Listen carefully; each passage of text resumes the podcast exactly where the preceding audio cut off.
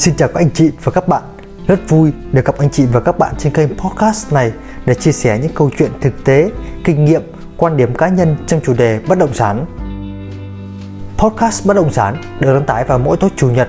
Nếu anh chị quan tâm đến chủ đề này, hãy bấm theo dõi kênh và ghé thăm trang web vũ ngọc phúc.com để có thể xem thêm những thông tin bất động sản hữu ích miễn phí khác. Chủ đề hôm nay Muốn mua bất động sản hay là những khách hàng hiểu biết Sáng nay, thay vì thức dậy và ra khỏi giường để tập thể dục, Phúc lại mở điện thoại lên và check tin nhắn. Có tin nhắn từ người chị đồng nghiệp cũ nhưng đã khá lâu không gặp mặt.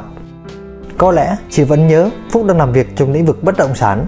Chị nhắn Phúc ơi, chị vừa mua căn nhà, giờ tính đập đi xây lại thì mới biết căn nhà bị lỗi giới hết một nửa căn và giá mua lại cao hơn thị trường. Giờ chị muốn xin lại cọc, chủ nhà không chịu trả, chị buồn quá. Có cách nào để giải quyết không em? Chắc chị phải bỏ tiền cọc thôi.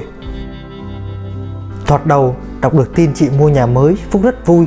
Phần sau thì lại khá buồn và cũng có chút giận chị vì chị đã không tin tưởng mình và tự đi mua nhà. Trong khi chị cũng là người chưa thực sự hiểu biết về các thủ tục trước khi mua bán nhà.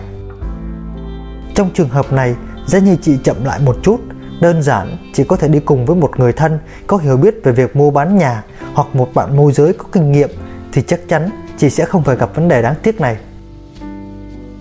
Xét cho cùng thì vấn đề trích quy hoạch này cũng không hề khó, chị hoàn toàn có thể tìm hiểu và học được ở trên internet hoặc chị có thể tìm kiếm trên các kênh cổ phúc với nội dung cách kiểm tra thông tin quy hoạch nhà đất.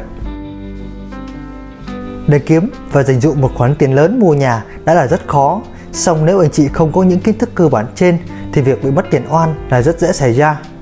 Tốt nhất anh chị cứ đi xem nhà, ưng rồi thì cầm bản photo giấy chứng nhận quyền sử dụng đất ra Ủy ban Nhân dân phường hoặc quận nhờ kiểm tra rồi sau đó hãy mua.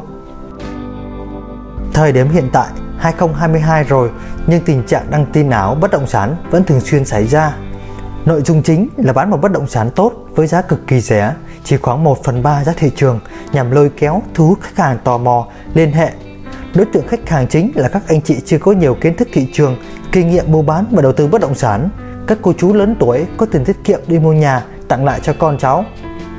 Thời điểm năm 2019, khi Phúc tập trung bán phân khúc 3 tỷ thì câu chuyện đầu tiên mà khách hàng nào cũng chia sẻ, đặc biệt là các cô chú lớn tuổi, đó là Cô chú mới bị chở xuống tỉnh này, tỉnh kia để xem đất. Cô chú nói muốn mua nhà ở Sài Gòn cho con Nhưng mấy bạn môi giới không dẫn đi xem. Có người đi xem còn mất tiền oan Tội nghiệp lắm. Phúc nghe và thấy thương cô chú rất nhiều.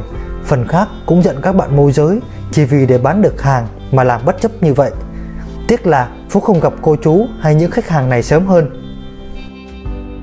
Phúc kể lại những câu chuyện trên vì muốn nhắn nhủ đến các cô chú, anh chị, những người sắp hoặc sẽ mua bán bất động sản trong tương lai hay là những khách hàng hiểu biết Trước tiên là giảm rủi ro cho chính mình, cho người thân. Tiếp đó là lời nhắc nhở để môi giới bất động sản biết rằng để phát triển với nghề thì cần phải tử tế và chuyên nghiệp hơn. Phúc xin phép kết thúc podcast ở đây. Podcast là những chia sẻ bằng quan điểm cá nhân của Phúc. Nếu anh chị có cùng quan điểm và thấy hữu ích, hãy like và share để kênh của chúng ta ngày càng phát triển hơn. Rất cảm ơn anh chị đã theo dõi. Chúc anh chị có buổi tối cuối tuần thật hạnh phúc.